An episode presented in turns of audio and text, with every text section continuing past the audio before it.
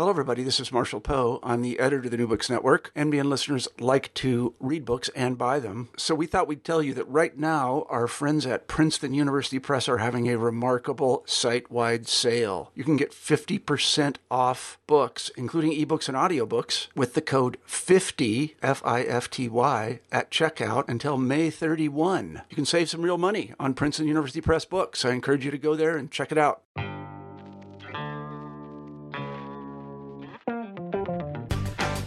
So, welcome to New Books in Critical Theory. On this episode, I'm talking to Dr. Paola Serafini from the University of Leicester about her new book, Performance Action. So, welcome to the podcast. Thanks very much. Thank you for having me. Um, this, uh, I think, is a, is a fascinating book, which is really kind of important for our, our contemporary moment because um, it's a book that thinks through the kind of relationship between art and politics, which obviously, given the you know terrible political conditions uh, prevailing across many parts of the world. Um, I think it's a kind of really crucial um, intervention to understand this relationship. And the book focuses in particular on um, activism uh, in the art world and kind of political um, activism or activism for, for social change. And I wonder if you could like introduce the book by saying what got you interested in this um, particular area. You know, were, were you sort of uh, practicing as an artist? Was it something you'd been long interested in, or did you just come to it as a kind of like a field of research that you thought would be interesting? Sure. So um, this all started about eight years ago. Uh, I was doing my master's at Goldsmiths, and um, yeah, 2010, and that's when the protest started. Um, you know, student protests against the rising fees, but also um, protests against austerity cuts. Um, groups like UK Uncut and I got involved in some of these protests. And at the time, I was thinking through what I was going to write for my thesis. And I really wanted to do something with arts and politics. And at the beginning, I thought I was going to go for socially engaged art or critical art, something like that. And then my supervisor said, Why don't you write about the stuff you're doing that's way more interesting? And that kind of clicked. And that's when I thought, yeah, actually, it's stuff that's happening in the street that's more interesting than the stuff that's happening mm-hmm. in the exhibition halls. Um, so yeah, I wrote my dissertation on mm-hmm. on performance in the context of political protests in 2010 2011. Um, but I felt this kind of frustration with the literature at the time when I was doing when I was writing the thesis. I felt that all of the stuff that came from art theory and art history that was looking at political art uh, was quite limited. Um, let's say to a discursive um, aspect of these practices. And then I was reading some philosophy and aesthetics and politics, but I was like, I need something else. I need to, you know, mm-hmm. understand how these things work on the inside. And like, I'm not just interested in what political messages artists or activists are putting out there. I want to know how it works. I want to know how it works in practice. Like, what are the processes behind this? Um, and that kind of then motivated me to to do a PhD on this. And so I went from a background in art history and then anthropology to do a PhD with a sociologist as a supervisor. And then he introduced me to all of the social movement theory and that's when I, I kind of realized, okay, so this has to be an interdisciplinary framework. And it has to include art theory and it has to include social movement theory. And then while looking at, at what kinds of practices were, were taking place in the UK at the moment, because the book is quite UK focused, um, I decided to also include some performance theory because most of the practices were performance based in some way or the other.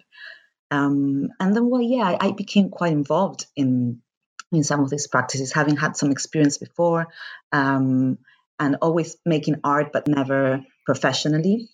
Um, I became quite involved in some of these groups. Um, and so it was quite an ethnographic uh, and participatory approach that the book came. And some of the groups I'm still involved with today. And um, yeah, the, the, relationships are still ongoing. Sometimes the relationships of co-production, of knowledge, of text, of performances.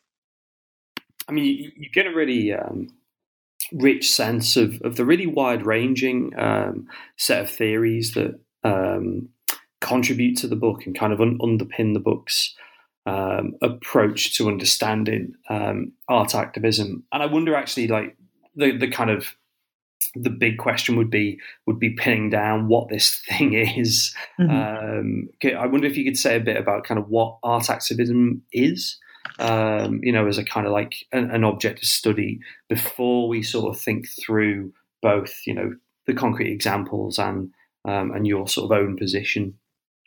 Sure. So, so that I think, funny enough, is the most difficult question.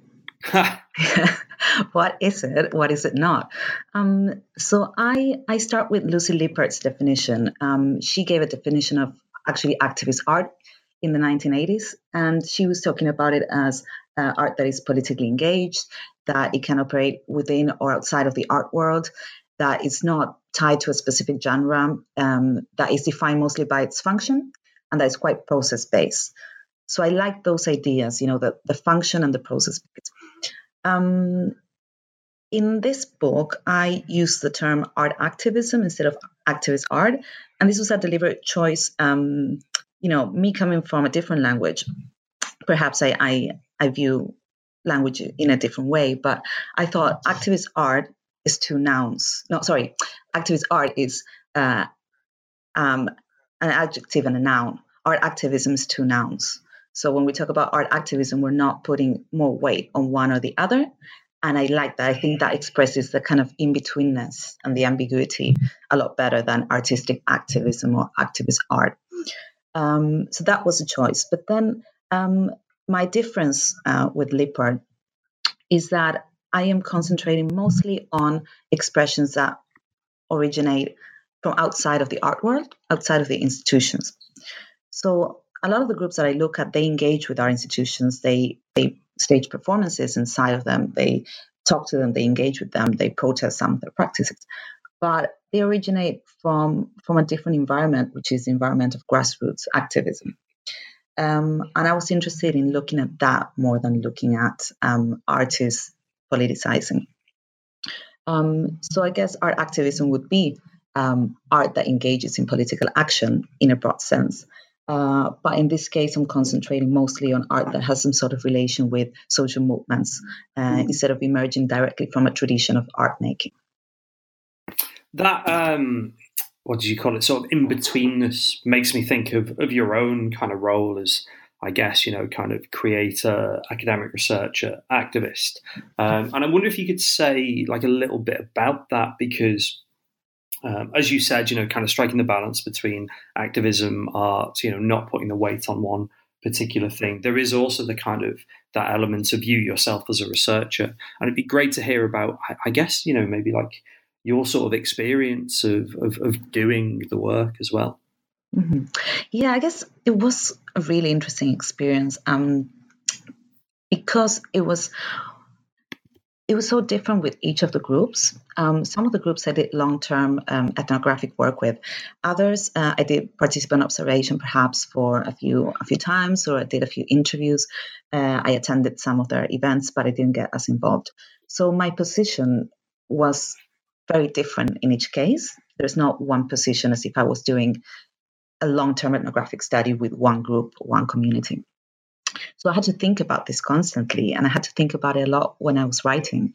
And sometimes there will be, you know, early drafts of my work, or even I think now in the book where my position changes from they to we quite a bit. And some people find it confusing, but I was like, this is the only way that I can write about this. When I was part of something, I have to write we because I cannot really distance myself from it. It wouldn't be an honest representation to say that I was not part of that. But when I was not part of something, I had to say they because I cannot suddenly put myself in an action if I wasn't part of that process. And I think that that shifting, that shifting positionality is okay as long as we're honest about it. Doing doing ethnography of this sort, um, you know, researching something that you are making, uh, something that you are building with others, um, is quite challenging and it's quite difficult. And a lot of people don't don't like it um, sometimes when I present it on this project, they're like, mm, but aren't you a bit biased? Or how can you be objective? How can you be critical of this if you're part of it? Well, you know, obviously there are limitations to, to an insider perspective, but if I was studying this from the outside, there's so much that I couldn't have done. Um, so I guess it was about just being constantly reflective of that position, um, also reminding um, people of my role as a researcher. You know, one of the things that was um, was quite crucial for me was um, that curatorial, I guess, criteria that I had to apply to which information I was going to include in the write up of the work and which I was not, having kind of, you know, access to so much information and thinking about is any of this going to damage anyone if I publish it? And I think that's a common concern with people studying social movements.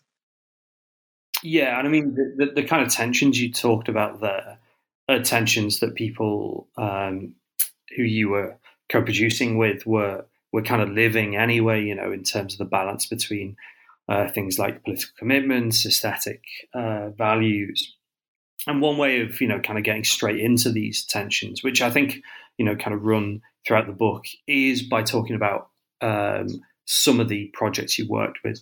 So I, I, it'd be useful to know what the kind of like art not oil umbrella or, mm-hmm. or kind of organization is, and then maybe um, we can come back to a couple of little uh, examples. You know, one about uh, Shell and, and, using kind of sort of music.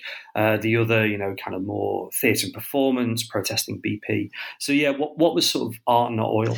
Sure. So um, Art Not Oil is a coalition of different groups, um, including artist collectives, um, grassroots organizations, and NGOs, and they protest um, oil sponsorship of the arts in the UK.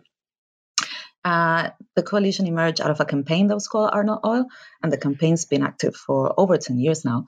Um, and yeah, and, and, it's been a campaign that's been targeted different high profile UK institutions and events that take BP sponsorship with the argument that um, BP is an unethical company, that they are lobbying against um, legislation that would tackle climate change, that they contribute to climate change, that they have been found guilty of um, uh, human rights and environmental abuses uh, or have been uh, taken to court for these issues. Um, and therefore, cultural institutions should not engage with them in sponsorship deals because they're giving them social license to operate. So that's basically what the campaign uh, does and what they stand for. And what about the kind of specific projects you were involved with? So you, you mentioned the BP thing. Um, I was really struck in the, in the second chapter about um, how a kind of what sounded like quite a fun performance actually um, to protest BP um, raised kind of big questions about things like say participation and the meaning of participation. So could you talk me through BP or not BP? Sure. So BP or not BP is one of the groups that's part of the Art Not Oil Coalition, and they started actually um, with another name. They were called Reclaim Shakespeare Company because they would um, jump on stage before Royal Shakespeare Company performances um, to protest BP sponsorship, and they would kind of, you know, do Shakespearean-inspired um, performances, and people would applaud and, and stuff like that. And then that deal came to an end, so they moved on to other institutions such as the British Museum, and that's when I um, joined the group. Initially, I joined them uh, for fun, and then I started including some of the stuff in the research. But I was part of other groups that I was researching. Anyway, so um, this group uh, has a kind of, we can say, agitprop um, street theater aesthetic and approach to work. Um, sometimes the interventions are very small, uh, and they are not advertised, and they're not, you know, publicly um, advertised. And sometimes there are big participatory performances. Uh, they're shared on social media weeks in advance, and people are invited to join. So, one of these bigger performances was um, the Vikings one. Uh, at the time, BP was sponsoring a Vikings exhibition at the British Museum. So, BP and not BP tends to do this thing of kind of getting inspiration from the things that BP sponsors uh, and responding with performances that take from those themes. Um, so what we announced was that we were gonna go and here see I say we because I was involved in the planning of that performance. That we were gonna bring in a Viking longship into the museum. Obviously, the museum freaked out because they thought we were actually going to try to bring a huge, you know, prop or boat into the museum. But what happened was that we came up with a way of making a boat out of human bodies. So people knew how to kind of where to meet at what time. They were instructed to, you know, print and make their own Viking hats and props. Everyone met at the museum at a particular time. There were some um, barriers and obstacles. Some people didn't make it in on the day. Someone dressed as Thor got arrested and then released. Um, yeah, that's a funny, funny story. Um, but then eventually the performance carried on, and uh, people were invited to join in. And then this massive longship was created with human bodies and then just like a piece of cloth that surrounded the whole the whole structure. Uh, and there was singing and there was um, a slow kind of ceremonial walk um, across the Great Hall, and then there was a more ritualistic um, element to the performance, and it was quite participatory. And actually, one of the of the really fun aspects of this performance was that towards the end, people who were participating, who were not regular participants of the group, just kind of made it their own and they continued with it and they kept singing and then we went outside of the of the museum and things just continued organically. Uh, so i think that was a really good example of of the potential for participation. At the same time however um, one of the things that i talk about in in this chapter um, is how participation can can also have its limits often when we read the the literature coming from art theory uh, participatory art is kind of seen as this unproblematically amazing thing. And, you know, any performance or any artwork that includes an element of participation is in itself good and is in itself enacting social change. But actually, you know, and this has been pointed out by some people, such as um, Julian Stallabrass or um, Grant uh, participation is not inherently good. It depends on the type of participation that we've been. Well, Claire Bishop as well has has kind of critiqued um, Bourriaud's uh, frame of participatory art. Um, participation is not good in itself. It always occurs in a context, and there are power relations around that participation. So I think we need to kind of be um, aware of these of these power relations that surround participation and see, okay, what can we achieve with this? Be a bit more realistic about it.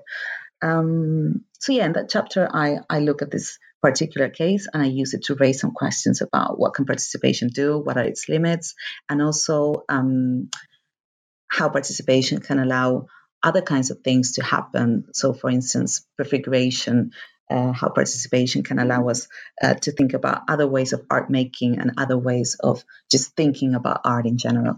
Yeah, I mean, it, it's it's an issue that goes right the way through the book, actually. And um, even as you were explaining that, I was thinking forward to later on in the book where you talk about, you know, the kind of limits of, of emboldening people, which is one of the kind of key terms, or, you know, the question of whether public art itself can actually be kind of, you know, kind of critical um, in, in any way. And I think before we get into that, because I think those two are really um, kind of useful and, and interesting threads to be to be sort of unpicked. Mm-hmm.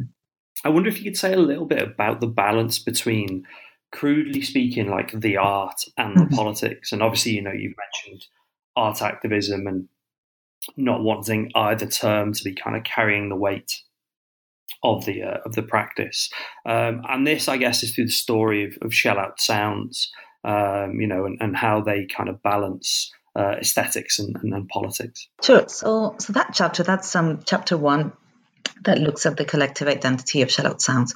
And Shell Out Sounds is a choir that's also part of the Art Not Coalition.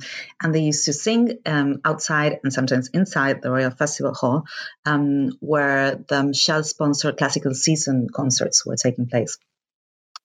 And that chapter takes um, the concept of collective identity, which comes from new social movement theory, um, and it's been developed by people like Alberto Melucci. And what what got me to to think about collective identity in relation to shell out sounds was that I saw a lot of contradiction in the way that people within the same group talked about what they did. So some people would say, we are an activist group and we use art to make this point because art's strategic art allows us to get into spaces that otherwise we wouldn't get into. Uh, art allows you to confuse the police, so it is a very good way of doing things. And other people would be like, "We're artists, and we we have a cause. We are committed artists." And other people maybe say, "We are a community choir, um, and we are an environmental community choir." So, so that kind of caught my eye, and I started asking questions about this. So, you know, what are your views on art? And then and then realize that some people had um, a more we could say pragmatic approach to it and others had another vision of art as inherently transformative. So art doesn't need to be disruptive or it doesn't have to be in the form of direct action to make change. It can just touch people through you know the aesthetic experience. And sometimes these different visions would clash when when it came down to planning and action. I also realized that there were people that were more invested in the artistic side of the choir. So, you know, very interested in getting solo parts uh, or very, very invested into making, you know, good harmonies and a very solid and good quality performance. And others are more like, no, actually, we had to be really disruptive. We had to get in here. We had to do this now. We had to do it like this. So, so that made me wonder about not only the collective identity. I was like, what is the collective identity of this group, and you know how those processes um, constantly negotiated.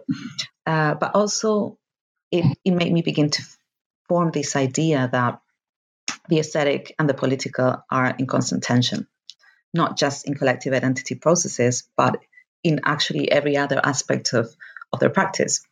So um, I started thinking about how, in participation, for instance, um, sometimes participation can be something that groups do because they believe in participatory art. So we can say that it's tied to the more prefigurative um, aspect of the practice. Whereas in other moments, it can be a strategic thing. Bringing a lot of people together uh, to one place can be uh, very spectacular and can create um, a big effect. It can create kind of eye-catching media images. Um, or sometimes it can be because we're looking for a particular aesthetic effect. Um, so yeah, what I started thinking was that in practice, these things were always negotiated. You know, we can we can get into the theoretical debates and perhaps say that aesthetic and politics are not separate. That sometimes uh, we are talking about the same thing, but actually, in practice, when we look at how people talk about what they do, when we look at how they make decisions, these things tend, tend to be intention in every aspect of the practice, from the planning to the execution to the experience.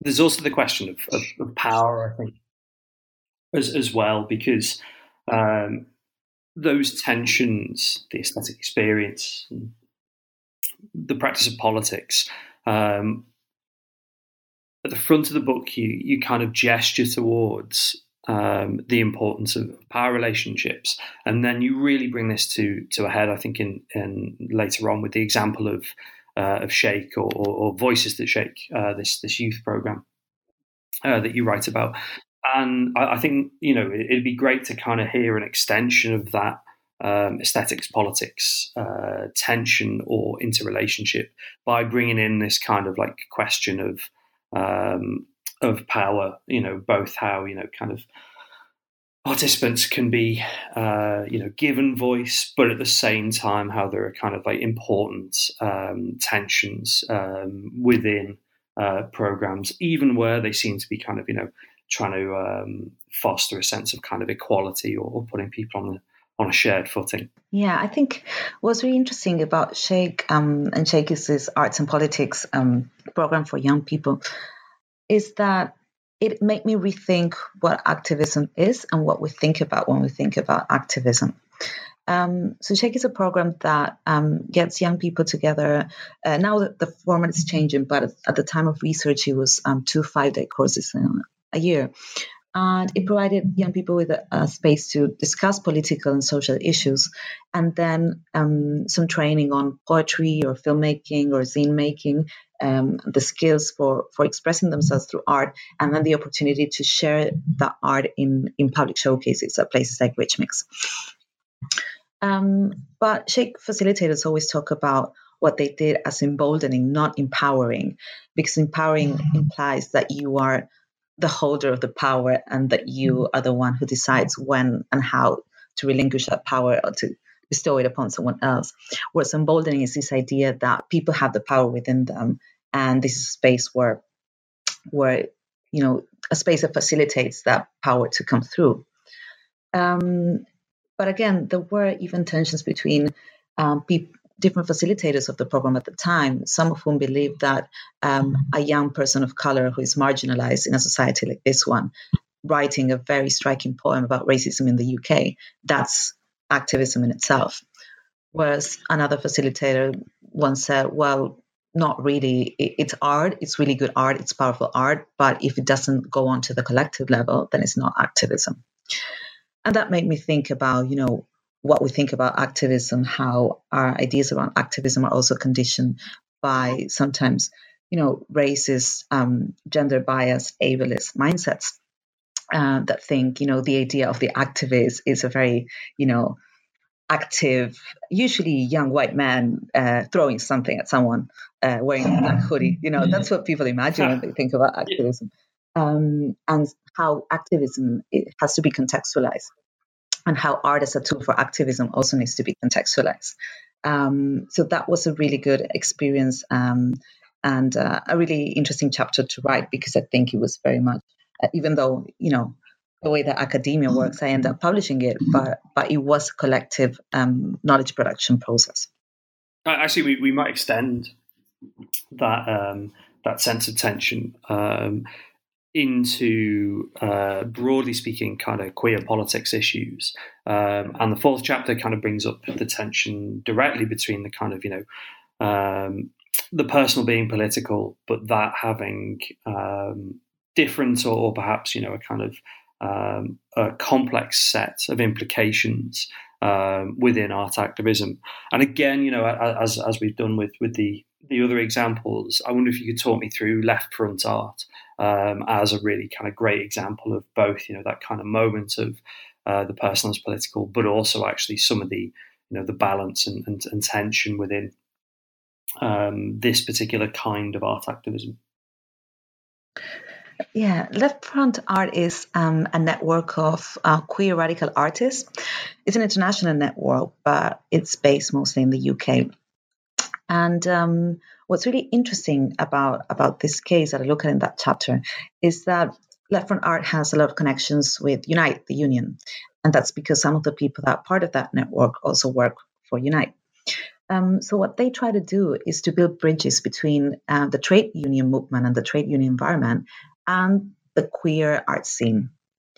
And they they try to do this through organizing events. Sometimes they bring artists into the trade union space. Sometimes they organize things um, in collaboration or outside the union space, but in collaboration with, with trade unions.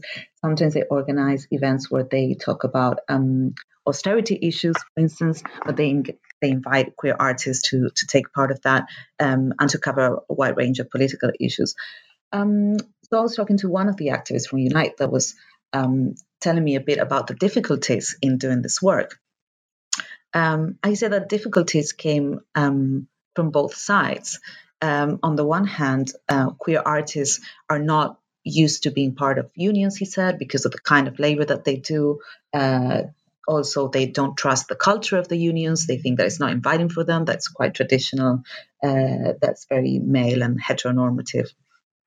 On the other hand, um, at the unions, sometimes there has been a bit of resistance when they, for instance, look at the, the photo of an artist that's, that's supposed to perform next week, and they're like, why do they have so many piercings? Uh, you know, things that are shocking to them.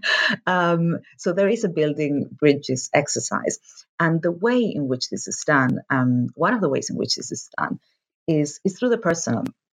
Well, I, I suggest that it's done through the personal as political a lot of the performances and events that Left Front Art organize um, draw from this idea of of building connections um, through through opening up, through the vulnerable, uh, through showing that vulnerability, um, the personal personal stories. Uh, so so it involves telling personal stories, uh, sharing moments of, of trauma, uh, but also um, the, the kind of simplicity of, of using performance as a medium to connect with someone. Now, this can sometimes be uh, very effective in connecting with an audience, in making someone rethink their position, but it can also be what causes um, the bridges to shut down. So, naked performances, for instance, which is something that a lot of queer artists uh, in Left Front Art Network do, uh, is something that sometimes does not sit well with uh, the trade unionists. So, it's a thing of kind of pushing and pulling and trying to create those bridges, trying to find common ground. But it's interesting that sometimes the same um, aesthetics and the same approach to art making that can open up those spaces can be the same one that shuts it down.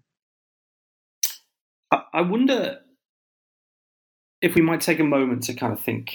Um, I was going to say about the good news, but that, that really isn't the isn't the right term. But obviously, as an academic text, um, you've got you know the tricky task of navigating both the ethnographic material and the kind of broader um, theoretical um, landscape that that you're trying to engage with. But in mm-hmm. many ways, actually, you're also telling a story of of I guess kind of success in changing the art world. Um, and you know, art not oil. Um, even if we just take it purely on the kind of like um, level of raising uh, public consciousness, um, was really successful. I think both in terms of you know kind of uh, art world discussions about sponsorship, practitioner discussions, but then also you know kind of in, in media debates. Um, and I wonder if you you might kind of yeah give, give me a bit of good news uh, in mm-hmm. terms of the impact of Art Not Oil um, on the kind of the, the art world and, and its institutions. Yeah, yeah, I think I think the campaign has come a long way. Um, some institutions have dropped BP sponsorship, such as Tate. Um, BP has claimed that it was because they didn't have enough money, but that didn't really make sense because they're still sponsoring others. Yeah. Um, yeah. There were some festivals that also dropped sponsorship, and I think it's generated a lot of discussions in places like um, the Museum Association conferences. Yeah. Uh, you know, ethical sponsorship um, is an issue that people now feel like they have to engage with. Mm-hmm. And also, you know, at a time where climate change is more and more present in the media agenda, uh, I think it's important that that connection has been established. That you know who is causing climate change, uh, who is responsible for for climate change.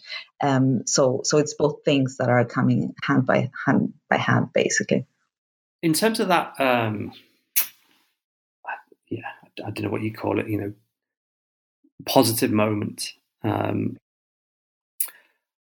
what would your kind of um, advice be uh, in terms of kind of art activism? Um, you know, partially in terms of kind of um, is it enough um, in terms of creating these kind of dialogues or uh, raising consciousness, or are there kind of you know um, significant risks or definite things that you know art activists really shouldn't be doing?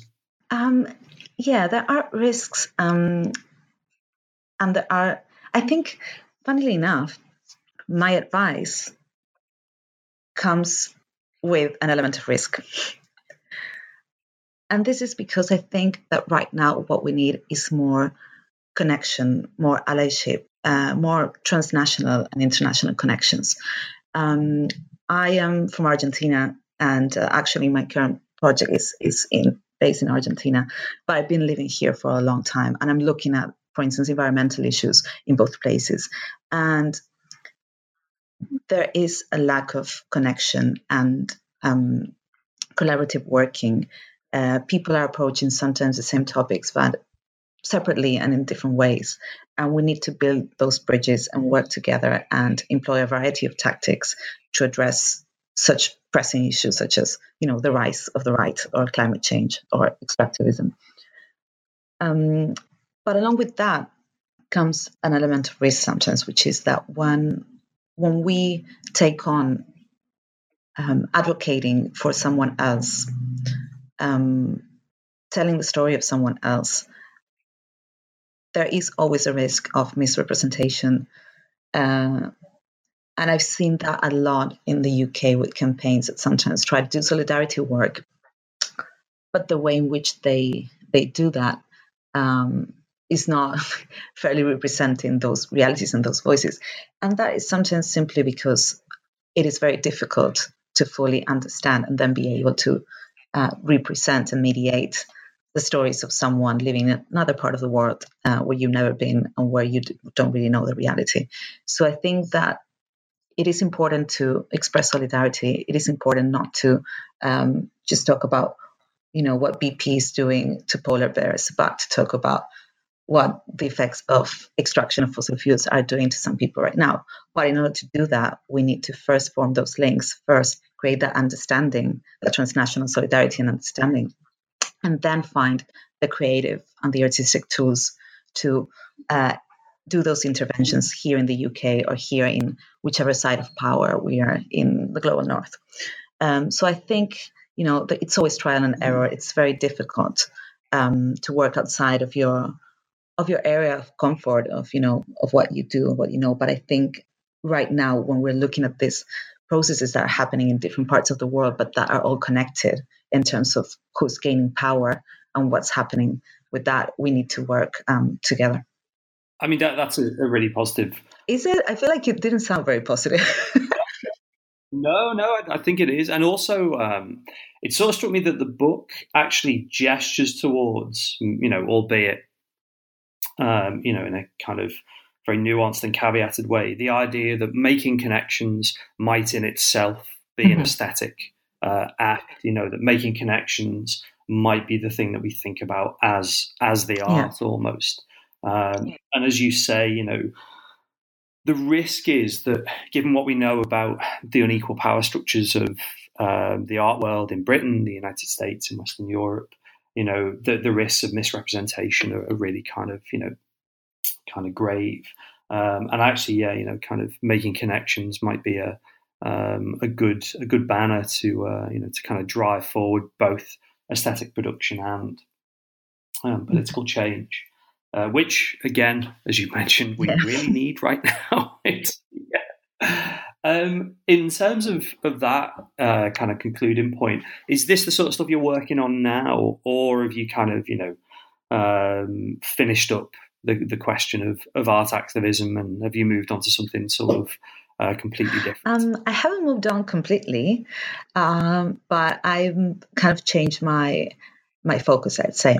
So my current project is um, a project that looks at creative and cultural resistance to extractivism in Argentina. And by extractivism, I mean uh, the economic model that's based on intensive and extensive extraction of natural resources for export. Um, and it's a model that's been adopted by many countries in, in the global south, especially in Latin America. So, what I'm looking at, it at is how um, different um, sectors of society, uh, from artists but also to local assemblies, um, alternative media practitioners, um, environmental educators, how they're using uh, arts and media to kind of counter the hegemonic narratives about development. Um, so it's quite a big project. Um, I'm just finishing the first part of it, and hopefully we'll be able to continue it um, with some further questions about kind of the cultural logic of extractivism and get into some more theoretical debates. But for now, it's been it's been a good um, year and a half of um, doing interviews, uh, traveling quite a bit, um, talking to artists um, and local assemblies, and and getting an idea of of the variety of um, practices that are happening in response to these um, hegemonic discourses and narratives that we hear in the media. So, uh, are you planning another book? Yes, I am planning another book. Um, I think it's going to take a couple of years to write because I would like to do some more um, ethnographic research. But yes, I am planning a book, um, and I'm hoping that would be in English and in Spanish. Thanks for listening to New Books in Critical Theory, which is a podcast channel on the New Books Network. My name is Dr. David Bryant, and today I was talking to Dr. Paola Serafini from the University of Leicester about performance action, the politics of art activism.